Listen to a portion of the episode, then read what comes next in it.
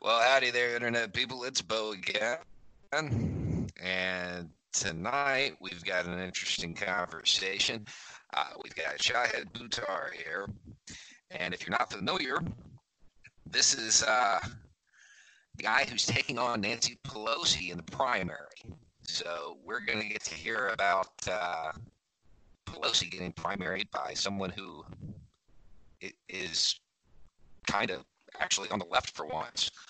Um, so, why did you start to do this? What, what, I mean, when you're jumping into politics and you're going after Pelosi to start off, that's, I mean, you, you picked a big mountain to start with there. I did. Yeah, I, I say to people that I don't have political aspirations. I just have very deep political frustrations, and I'm tired of being misrepresented in Washington. Basically, it's that simple. I live in a city where the United Nations was founded, and our voice in Washington facilitates human rights abuses. I live in a city that's dedicated to global peace and justice, and our voice in Washington funds every war that's ever been proposed during the time that she's represented our city in, in DC. And we're a city that's committed, for instance, our Board of Supervisors unanimously supports universal health care. But our voice in Washington refuses. And so I'm running to liberate our city's voice in Congress to make sure that San Francisco can finally get a voice aligned with our city to inform the federal policy process. All right. Okay. So we've been talking a lot on my channel. Are you a social democrat, a democratic socialist? A what? What, what are you? I, I'm way left of where we're at now, and I'm eager to push it as far as it can go my first act of academic scholarship 20 years ago, I wrote a thesis that got me into Stanford Law School about how to effectuate, through trust and estates reform, radical wealth redistribution through a market economy, which is to say, carving new ground in this uh, construction of, of what does the future look like. I'm also, separate from that agenda, very eager to, for instance, nationalize weapons manufacturers, fossil fuel extraction companies, resource extraction companies generally to make sure that profit does not inhere in plunder. So that's you know well to the left of what the established system is. I'm also though I, I make a strong point about the D back in democratic socialist. I'm very grateful for the endorsement of Democratic Socialists of America in San Francisco, and you know what that means is that I'm particularly concerned about the intersection of surveillance keeping our neighbors silent and preventing them from being able to raise their voices about whatever might matter to them executive secrecy, keeping Congress and the courts in the dark, threats to voting rights that prevent us from even having control over our process, and and and then finally the loss of the independence of the courts. And I have ideas and solutions in each of those four vectors. So as an immigrant to the United States, you know, I was brought to this country to be free. I was two years old when my family came here. I grew up in rural Missouri, and I got out of the south side of Chicago to study and then teach law at Stanford. And during the 20 years that I've been fighting for civil rights in the United States, I have witnessed the rise of bipartisan fascism. And it is the unfortunate, sad, and unacceptable complicity of the corporate Democratic Party in all of these different dimensions of authoritarianism that ultimately forced my hand in into the race. You know, I, I, I can't watch this go down from the sidelines, knowing too well how Pelosi actually operates in Washington. And I may have to eat my words here because I recently just said we don't have any actual leftists running. Um, okay, so you, you talked about you uh, you you uh, fought for civil rights. Now that was with Electronic uh, Frontier. Is that right? Yeah, and, and before that, you know, uh, at EFF, my work was particularly around surveillance and net neutrality, uh, the right to encryption, the right to repair. 15 years before that, I was an early advocate for marriage equality. And that was when I was in private practice working at a law firm, and I was representing the second mayor in the country to recognize the rights of my neighbors to marry a partner of their choice. I've fought for civil rights across a few different contexts, also immigrant rights, um, civil rights in the face of police persecution and predation. That's a spectrum a little bit. Um, so we got to ask the one question: how, how are you going to beat Pelosi? That's that's what I want to know. It's the million dollar question. You know, so to, to this point, we have our foot in the door. I'm in the general election. So we have a top two primary system in California, and I won second place last week. So we now have the chance to face off one and one uh, on one against her in November, and I'll be the first challenger that she's faced in a general election from within the Democratic Party in the 30 years that she's been in Congress. And you know, our campaign is very much built on the premise that San Francisco stands very well to her left. At the moment, the city remains relatively uninformed about how Pelosi shows up in Congress. She still has a reputation of being a lion of the left, even though she supports Trump's trade policy, and even though she supports Trump's foreign policy, and even though she supports Trump's fiscal austerity rules and slow walked and then limited an impeachment process that failed, even though we could have won it. You know, a, a lot of people still think of Pelosi because they see her on MSNBC tearing up speeches and shady clapping and pointing across a table and putting on her sunglasses as she's sternly walking out of a meeting. Yeah, we're basically running to to deconstruct the myth of the photo ops.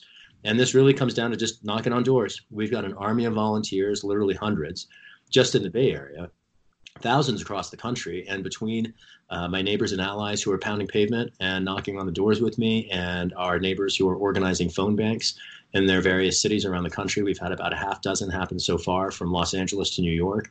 And anybody who wants to get Pelosi out of office and liberate San Francisco's voice in Congress, or alternatively end the corporate control of the Democratic Party, is welcome to jump in. Uh, the volunteer invitation is open to anybody and uh, folks can go on our website shahidforchange.us to uh, to learn more and to volunteer. That's fantastic. Yeah, she she does. She has a reputation, and as you know, it's funny because we talk about it on our channel. You know, it's the line of the left. Yeah, but she's not left. She, she's oh. she's she's center right. You know. Um, and there there's a large part of the Democratic Party that's cool with that.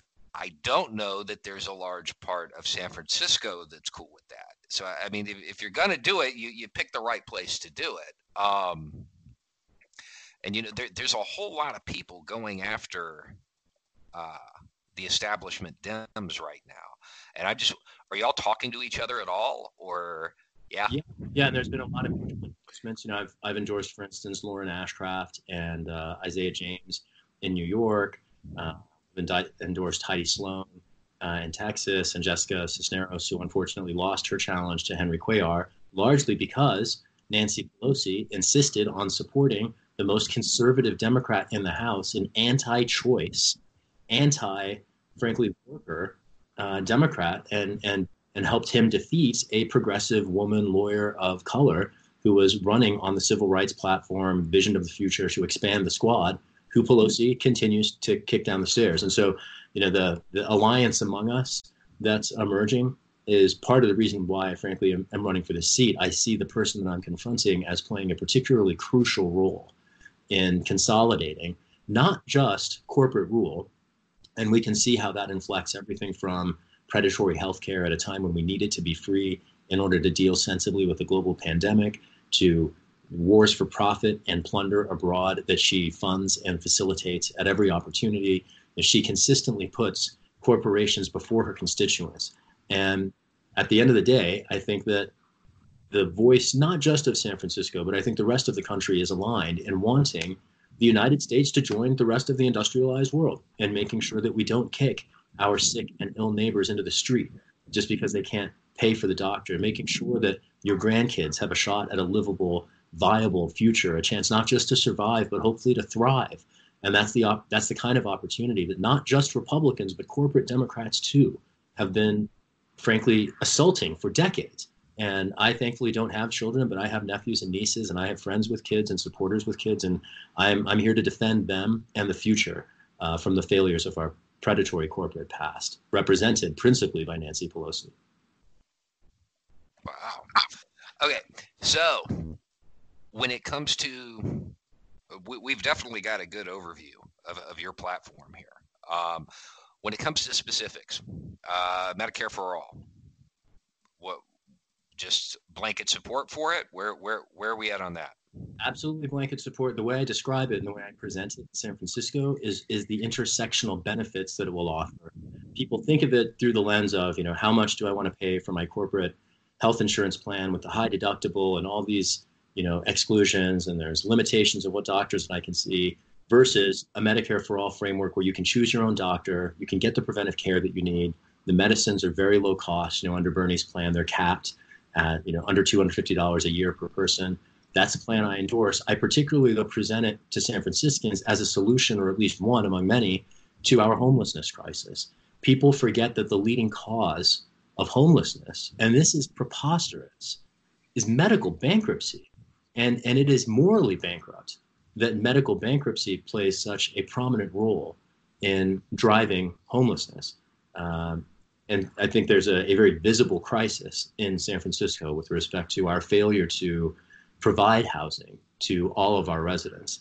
And I think Medicare for All would not only improve our public health outcomes, dramatically drive down the costs, relieve the burden facing sick and ill patients and their families, and it would keep people in their homes. And I think that's really, really important at a time like this. I, I, I, especially think it's crucial in the context of the coronavirus because the only way to prevent contagion is to make sure that everybody can get tested. And the fact that there are people who are not being tested because they can't afford to get the test is it's not just foolish it is literally self spiteful and defeating we are inviting a pandemic because we're too stupid to allow people to get access to the care and the resources not just that they need but that we need each other to have we all share a need for each other to have access to care and the fact that we resign care to predatory health insurance companies and pharmaceutical companies that practice arbitrary pricing is just a signal that we're we're too willing to put profit before people and corporations before communities. I think this is a signature issue for the left and the future, and frankly, we need it in order to allow working Americans the opportunity uh, to simply survive in in the current economy. All right, and Green New Deal. I'm super into the Green New Deal. The way I present it in San Francisco around climate resiliency projects enabled by the federal jobs guarantee. So, our, one of our principal challenges in California writ large, uh, not just San Francisco, but particularly across Northern California, are the wildfires that have, with increasing frequency, devastated our state each of the last several years, particularly in the fall when uh, the the forests are drying out. We have high wind season, uh, and it's it's very prone to, to devastating wildfires, which have cost billions of dollars and dozens of lives over the last few years alone largely due to the malfeasance and negligence of a private utility company. I'd also like to nationalize utility companies to make sure that they're doing what they need to do to put safety before profits. Uh, but beyond that opportunity for prevention, one of the things the Green New Deal could mean in California is the employment of a generation of young people to basically replicate the kind of traditional forest management techniques that were practiced by indigenous Americans before the genocide. And that's a high labor uh, low. It's you know the, the, Green New Jobs federal jobs guarantee will have a minimum wage, and I'm hoping to peg that at least at fifteen dollars an hour. But without that jobs guarantee, this is low wage work. That's why the market hasn't been able to do it, and because we've resigned uh, so much of what need to be collectively shared responsibilities to the market, you know, the construction of affordable housing, for instance, it just doesn't happen. And that's why I want a Green New Deal for, for housing to ensure that we have publicly owned social housing owned by the people, managed by communities, accountable to the residents. Um, these are opportunities for us to pool our resources to defray the challenges that individuals and, and, and our families confront alone. We, in this day and age, I think so many Americans are are are staggering under the brunt of predatory healthcare, if not for themselves and for their kids or their ailing parents. Everybody gets sick eventually and and it's senseless that we use it as an opportunity for corporate extraction. Uh, I'd much rather see us as a civilization and a society shoots to put ourselves and each other first, and, and that's the Green New Deal represents that not just with respect to each other, but also the future generations that don't have a chance to even raise their voices at the moment. Uh, I'm, if I may, this is a bit of a, uh, it's not exactly a digression, but just a tangent when people talk about the Green New Deal, obviously one of the things we're concerned about is climate justice. And for me, just to demonstrate another intersection that gets often overlooked, one of the reasons I care so deeply about civil liberties and the right to dissent is particularly because of how it's been impacted or how it has impacted climate justice and energy policy. A lot of Americans don't realize that the constitutional crisis, when we started jailing dissidents as terrorists, that didn't happen after the 9 11 attacks. That started in the 90s under Clinton. Frankly, it started back in the 50s you know, during the McCarthy era, but un- even under Clinton, Americans were being jailed, convicted of terror offenses for environmentally motivated vandalism. So we had a radical earth rights movement in the 90s in the United States that was criminalized, driven abroad, and driven underground. And I wonder how much different might our energy policy be and our climate policy be, and how much less severe might the climate crisis be if we listened to the generation of environmental activists who were warning us 30 years ago that we were racing humanity off a cliff instead of vilifying them and criminalizing them. I see that dynamic replicated in lots of different ways. We need to protect dissent, not just to guard our rights, but also to enable sensible policy decisions that never happen otherwise, because in this scenario, we've locked up the dissidents and we've given corporations the keys to the castle. All right. Okay. Um, what about immigration? I am an immigrant myself, and so I'm very committed to immigrant rights. I see the Trump administration readying an attack on naturalized citizens, which hits very close to home because I am one. The president wants to strip me of my citizenship. And I want to make this clear I am a more loyal and faithful American than our criminal president has ever been and ever will be. And that's true for millions of us, immigrants who are dedicated to the principles of our Constitution and our country. And we don't need a racist billionaire to make it great again what we need in order to make it great again are opportunities for working families to lead viable lives without being preyed upon by predatory police uh, or private utility companies that put our communities at risk. Um, with respect to immigration, the, the need to allow labor to migrate, we could justify it even in strictly neoliberal terms if we wanted to, right? Capital flows liberally and that helps markets. Yes, this week is uh, an interesting study in what helps markets see that can drive them to the floor. Uh, but liberalizing my labor migration flows also serves the economy. Even if we don't view it through the liberatory socialist lens that says people have a human right to, for instance, be with their family, or alternatively escape violence, or alternatively escape climate chaos. A lot of folks don't realize that the refugees on our southern border, they're being driven by a drought which is itself inextricably related to the climate crisis. It's partly, it's in a big way our fault.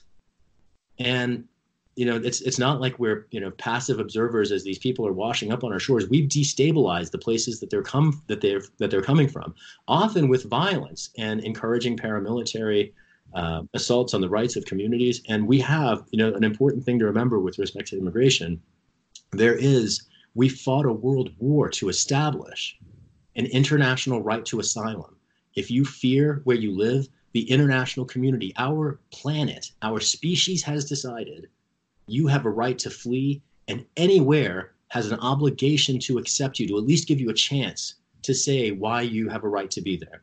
And we didn't lose that right to the Nazis. We didn't lose that right in a war. We lost that right to Donald Trump and the deference of corporate Democrats who have endorsed his border militarization, more recently shutting it down entirely, the detention camps that Trump proposed, that Pelosi funded, in which you know, thousands of people are being illegally held when they have a right to be in the United States seeking asylum through a legal process. Um, I, and, and maybe to close the loop there, I see the attacks on immigrant rights as precursors to attacks on the rights of all Americans. We are canaries in a constitutional coal mine. And a lot of Americans have come to fear fascism in the last four years. I've been fighting fascism in the United States since 2001, and I've recognized it in those terms.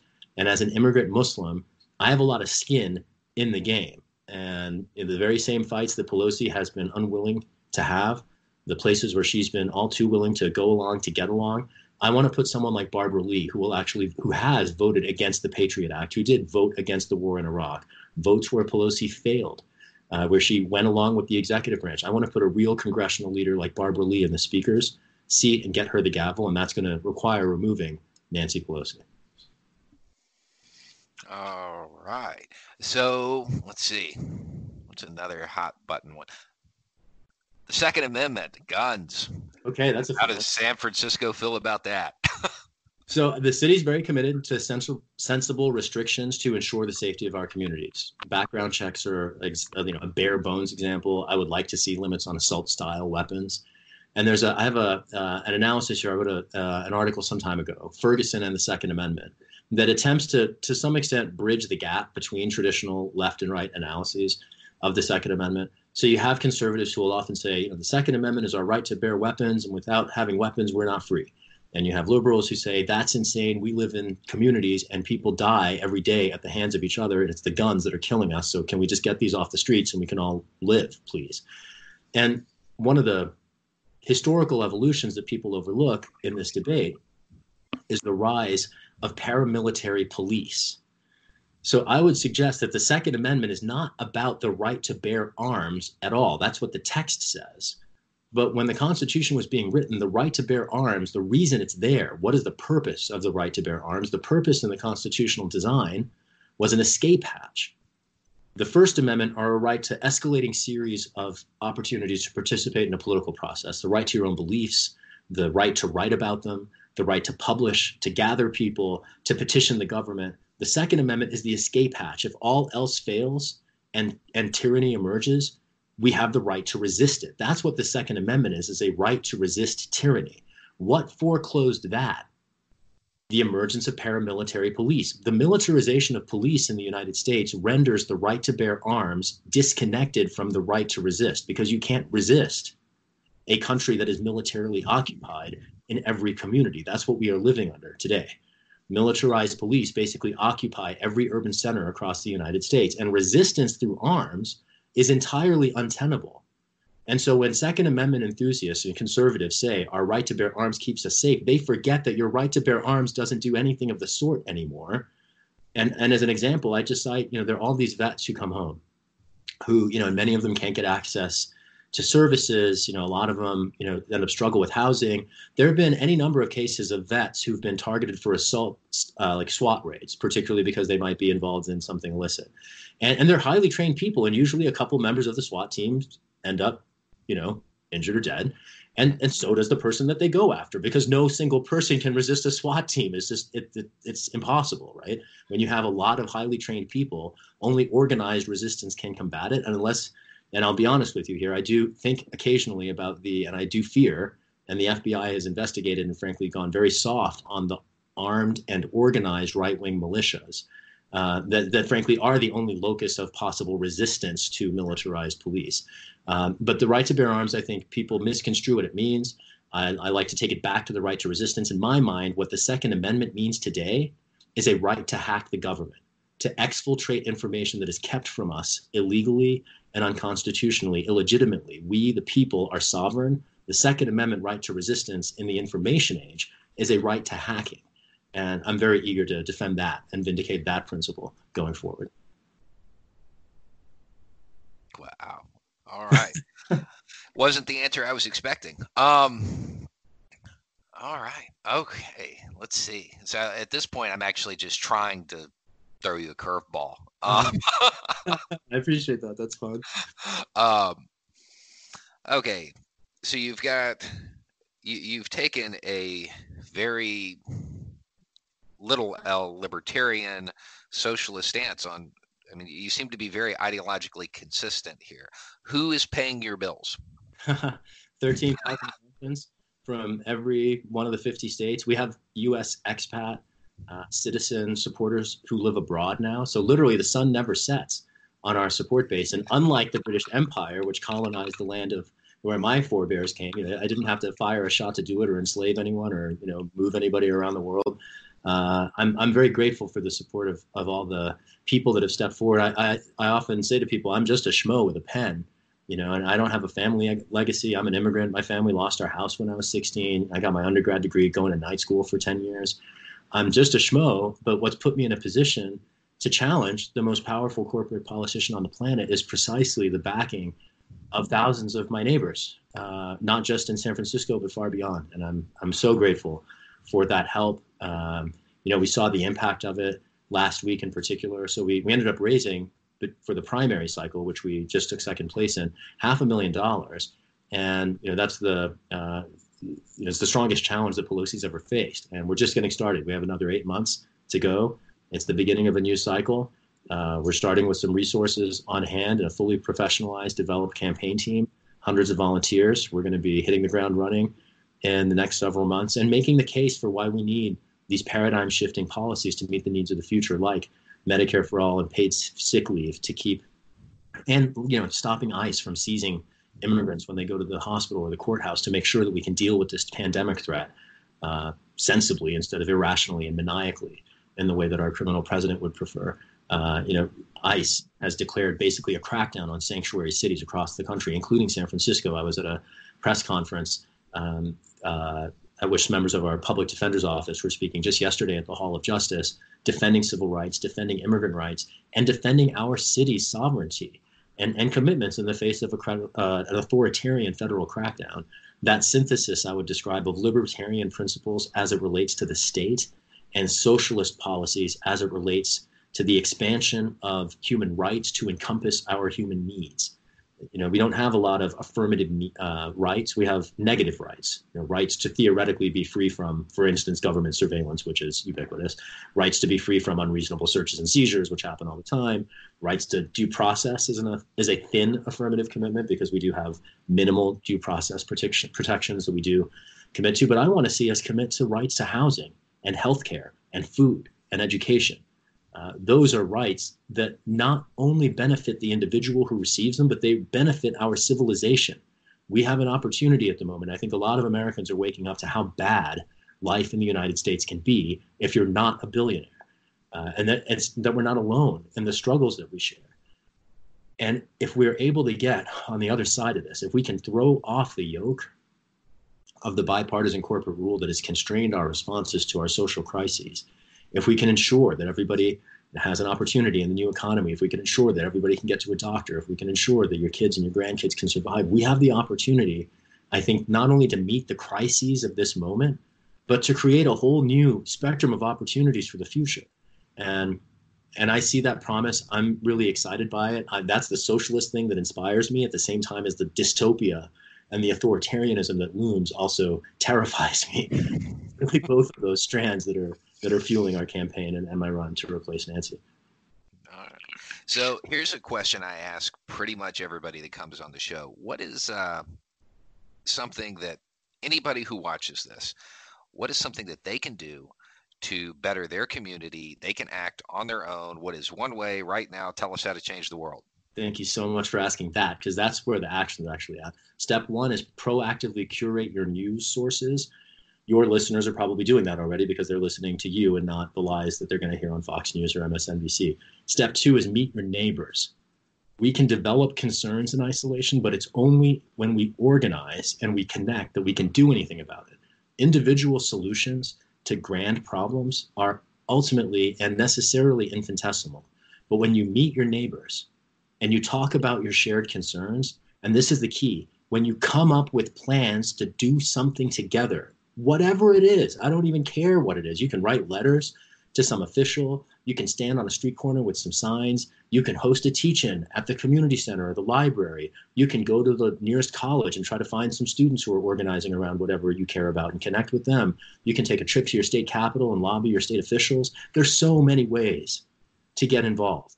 And it, I, again, I don't even think it matters how. I mean, I, I just think what matters most is that people do the thing, whatever the thing looks like to you.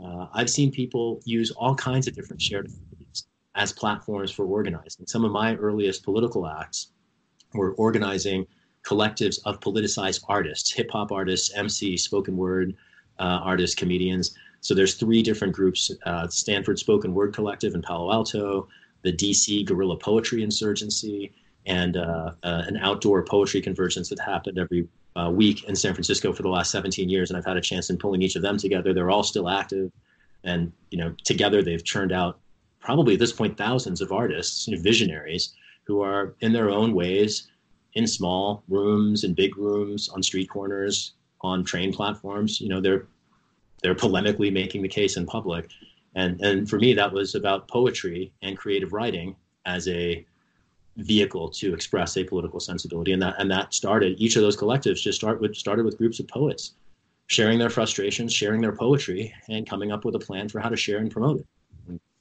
So, we've got curate the news. So educate, get together with your neighbors, organize, and then do the thing. Agitate. I, I like it. I like it. the thing to agitate towards a strategic goal general strike. People ask me what happens if Trump steals the election, and that's a real question. We can't take for granted that he will mm-hmm. leave the White House if he's beaten in the election. And and at that point, all bets are off. If we the people are not ready to respond by reclaiming our sovereignty, the only way we can do that is mass work stoppage. And that takes organizing. You have to know your neighbors in order to pull that off. The Montgomery bus boycott wasn't just a boycott, people self organized rides. They still got to work, they just found other ways to get there. Communities came together to provide alternatives to the institutional services. And a mass work stoppage, you know, communities and families, you're still going to need to eat.